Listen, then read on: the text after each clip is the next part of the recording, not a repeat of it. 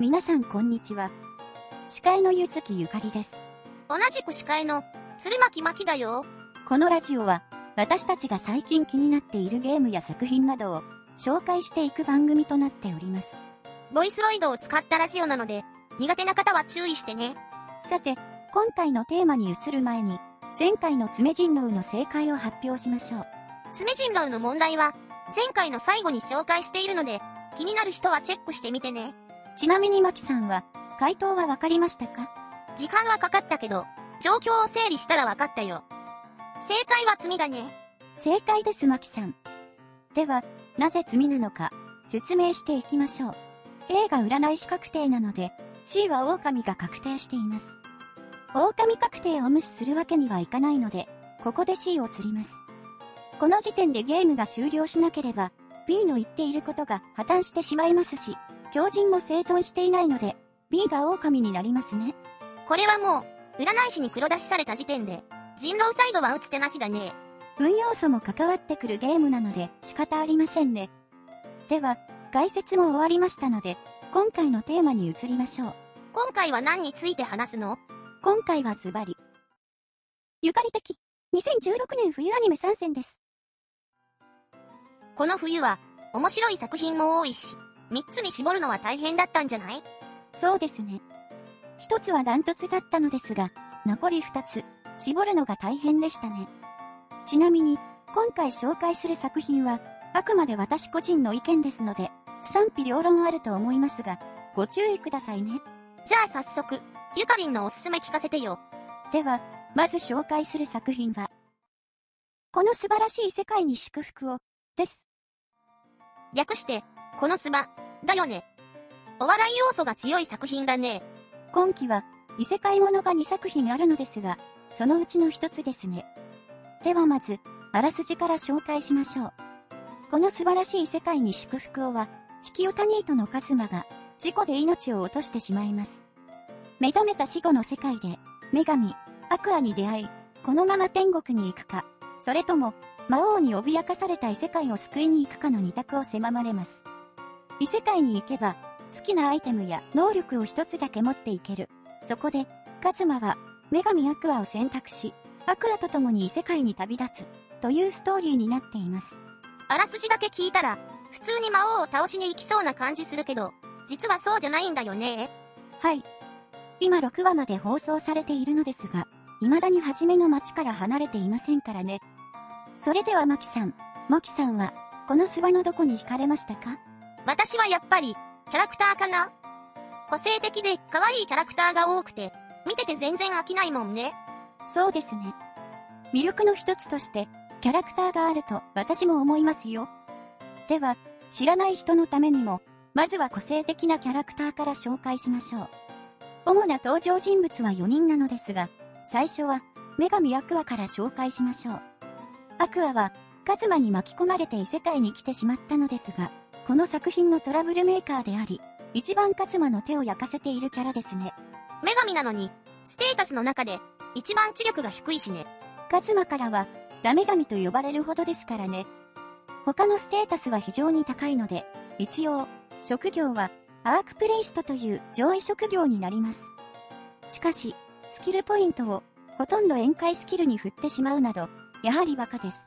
カズマから、宴会芸で食っていけるって言われるほど、宴会芸極めちゃうもんね。そのバカっぽさは、行動だけでなく、表情にも現れていて、作中でよく、口を開いたバカっぽい表情をしています。そのバカっぽい表情も、なんだか魅力的だよね。非常に可愛らしい表情でもありますからね。ほんと女神なの？と、思わせるこのキャラが、この作品を引き立てていると言っても過言ではないでしょう。では次に、メグミンを紹介しましょう。メグミンだこのスバで、一番好きなキャラだよ。メグミンは、人気投票では1位に輝き、動画サイトなどでは、メグミンにピックアップした動画がたくさん投稿されるなど、今大人気のキャラになってますね。メグミンは、カズマとアクアのパーティー募集の求人を見て、仲間に加わったキャラで、職業は、アークウィザードという上位職業になっています。左目に眼帯をつけるなど、中二病要素を持っていて、さらに、魔法は爆裂魔法しか使えないという、ポンコツっぷりになっています。しかもその爆裂魔法も、1日に1回しか使えないし、使った後は、MP 不足で倒れちゃうデメリットもあるしね。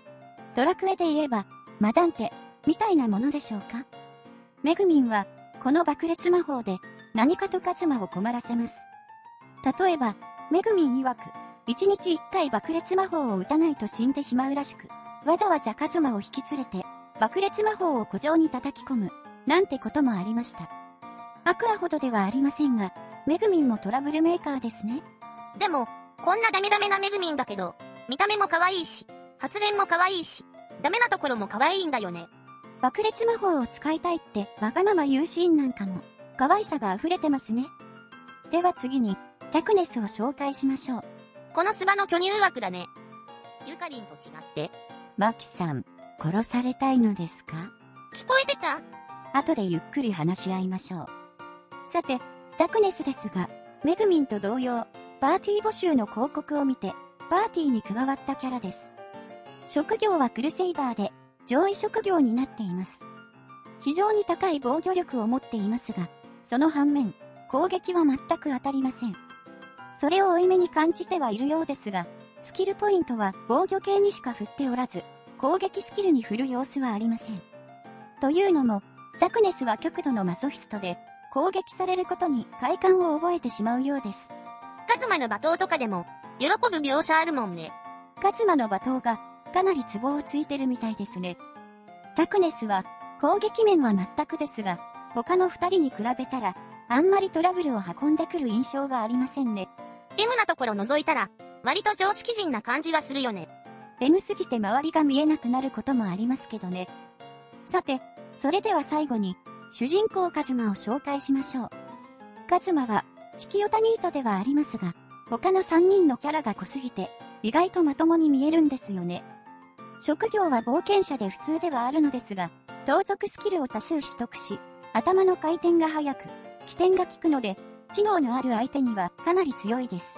逆に、雑魚相手だとボコボコにされてるけどね。よく、アクアに蘇生してもらってるみたいですね。その他に、カズマは、頭がいい反面、女性に対してはセクハラしたり、心ない行動をしたりしているので、アクアからは、クツマさんと呼ばれたり、アクア以外からも、鬼畜のカズマ、と呼ばれてるみたいですね。ラクメス的には、願ってもないことなんだろうけどね。かなり、お気に入りみたいですからね。さて、キャラクター紹介は以上です。個性的なキャラばかりですが、カズマがいることで、なんとなくまとまっている気がします。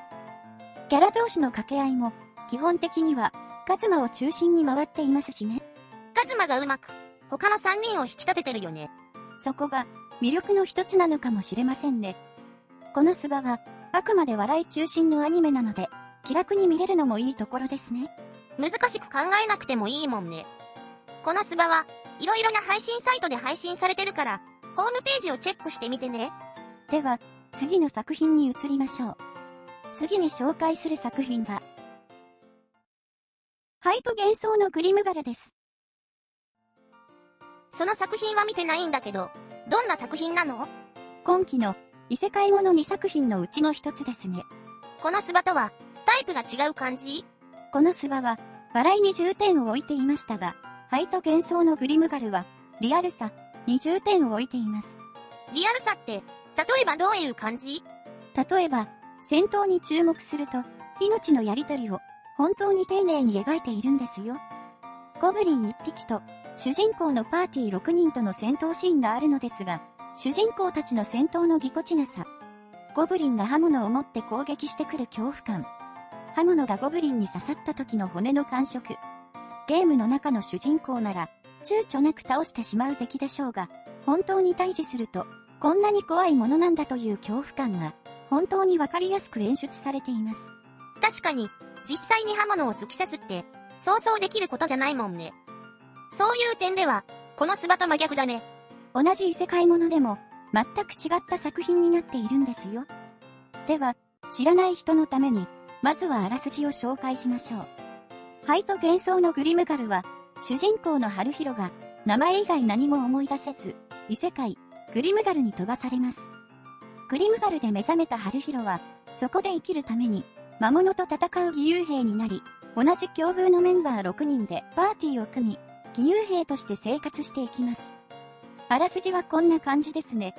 ゆかりんは、この作品のどこに惹かれたの？灰と幻想のグリムガルは、もちろん、リアルさも魅力の一つではあるのですが、私は特に背景と音楽に魅了されましたね。背景って、あんまりアニメ見るとき注目しないけど、どんな感じなの？この作品の背景は、ほぼ、水彩風に描かれています。淡い感じ、というのでしょうか。落ち着いた雰囲気が、ゆっくりと進むストーリーに、とてもよくマッチしているんですよ。水彩風の背景って、あんまり見たことないね。私も、記憶している限りでは、他の作品で見たことはないですね。次に音楽ですが、これは実際に聴いてもらわないと伝えるのは難しいですね。気になる人は、実際にチェックだね。さて、次にキャラを紹介したいのですが、メインキャラが6人と結構数が多いので、今回は主人公の春広くんだけ紹介しますね。春広くんはどんな子なの？春広くんは、ちょっとうじうじ系と言いますか、他の人に劣等感を感じてしまうような子ですね。途中からチームのリーダー的存在になるのですが、それにも疑問を感じてるみたいです。でも、物語が進行していくとともに、春広くんもリーダーとして成長していくので、春広くんの成長も見どころの一つになってるんですよ。このスバの主人公とは大違いだね。異世界ものといっても、アニメ全体の雰囲気は全然違いますからね。さて、灰と幻想のグリムガルですが、本当にゆっくりと、丁寧にストーリーが進んでいく作品になっています。ゆっくりだけどイライラしない、むしろ、引き込まれるような作品なんです。気になる方は、ぜひチェックしてみてくださいね。灰と幻想のグリムガルも、様々な配信サイトで配信されていますので、詳しくはホームページをチェックしてみてね。さて、それでは最後の作品を紹介しましょう。最後に紹介する作品は、僕だけがいない街です。やっぱり僕だけがいない街は、おすすめにあげたくなるよね。アニメ改善から、漫画も大変人気になっていますからね。最近では、実写映画化も決定しており、今のりに載ってる作品です。アニメは、毎回続きが気になって仕方がないんだよね。マキさんは、原作の本は読んでいないのですか？うん。アニメから入ったから、なんだか原作で続き見るのがもったいなくて、あえて見ないようにしてるんだ。アニメは出来がいいので、アニメを見終わってから原作を見る方がいいかもしれませんね。それではまず、知らない人のために、簡単なあらすじから紹介しましょう。主人公の売れない漫画家、藤沼悟は、身の回りで、何か、事件や悲劇が起こりそうになると、少し前の時間に戻される、リバイバル、という現象に悩まされています。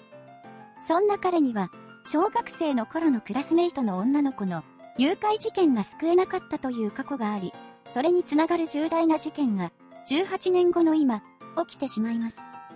その事件が起きたことで、彼の時間は再び巻き戻されてしまいます。つまり、小学生の頃に戻って、誘拐事件を阻止すれば、今の事件も解決するってことだね。はい、そういうことになります。この作品は、リバイバル、という過去に戻る能力が重要になってきますね。過去に戻る系って言えば、時をかける少女のタイムリープが有名だね。リバイバルは、タイムリープとは少し違うんですけどね。タイムリープは、自分の意思で時間を移動できるのに対して、リバイバルは、自分の意思では不可能なんですよ。リバイバルはどちらかというと、タイムスリップが該当するでしょうか？タイムリープとタイムスリップって何が違うの？タイムリープは、今説明したように、自分の意思で時間跳躍が可能です。しかし、タイムスリップは、自分の気づかないうちに、自分の力ではなく、何か、大きな力で時間跳躍することを言います。ちなみにもう一つ、タイムトラベルという言葉があるのですが、これは、ドラえもんで出てくるような、何か道具を用いて時間跳躍することを言います。その中なら、ゆかりんの言う通り、タイムスリップが該当しそうだね。時間跳躍系は、作品によって、呼び方が色々異なるので、あんまり気にしない方がいいんですけどね。では次に、この作品の魅力を紹介していきましょう。僕待ちの魅力といえば、たくさんの伏線と、物語のテンポの良さだよね。僕だけがいない街、といえば伏線と言われるぐらい、この作品は、伏線の張り方がうまいんですよ。多くの伏線を張り巡らせることで、常に緊張感を持って見ることができるんですよ。何気ない言動や行動が、あれ、これ伏線じゃないって思うことも多いもんね。そして、物語のテンポですが、毎回盛り上がるポイントがあり、終わり方も、とても気になる終わり方になっていて、続きが気になる、非常にいいテンポになっています。この前本屋に行った時に、もう全巻買っちゃおうって思ったくらいだもん。よく踏みとどまりましたね。だって、続きを本で見ちゃうと、来週からの楽しみが一つなくなっちゃうじゃん。モキさんは、ストーリーを知っちゃうと、あんまり楽しめないタイプなのですね。んそういうわけじゃないんだけど、僕待ちは別かな。一応ミステリだし。ミステリは、結末知っちゃうと、さすがに楽しみが減ってしまいますもんね。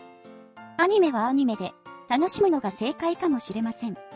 ミステリをあんまり見ない私でもハマっているので、騙されたと思って、ぜひ見てみてくださいね。僕待ちも、いろいろな配信サイトで配信されているので、気になる人はホームページをチェックしてみてね。さて、3作品紹介しましたが、どうでしたか？気になる作品はありましたでしょうか？今回紹介した作品以外にも、たくさん面白い作品があるから、次回以降も紹介していこうと思うよ。今度はマキさんが紹介する番ですね。冬アニメはゆかりんがしてくれたし、春アニメの時にでも、私が紹介しようかな。それは楽しみですね。では、今回はこの辺で終わりましょうか。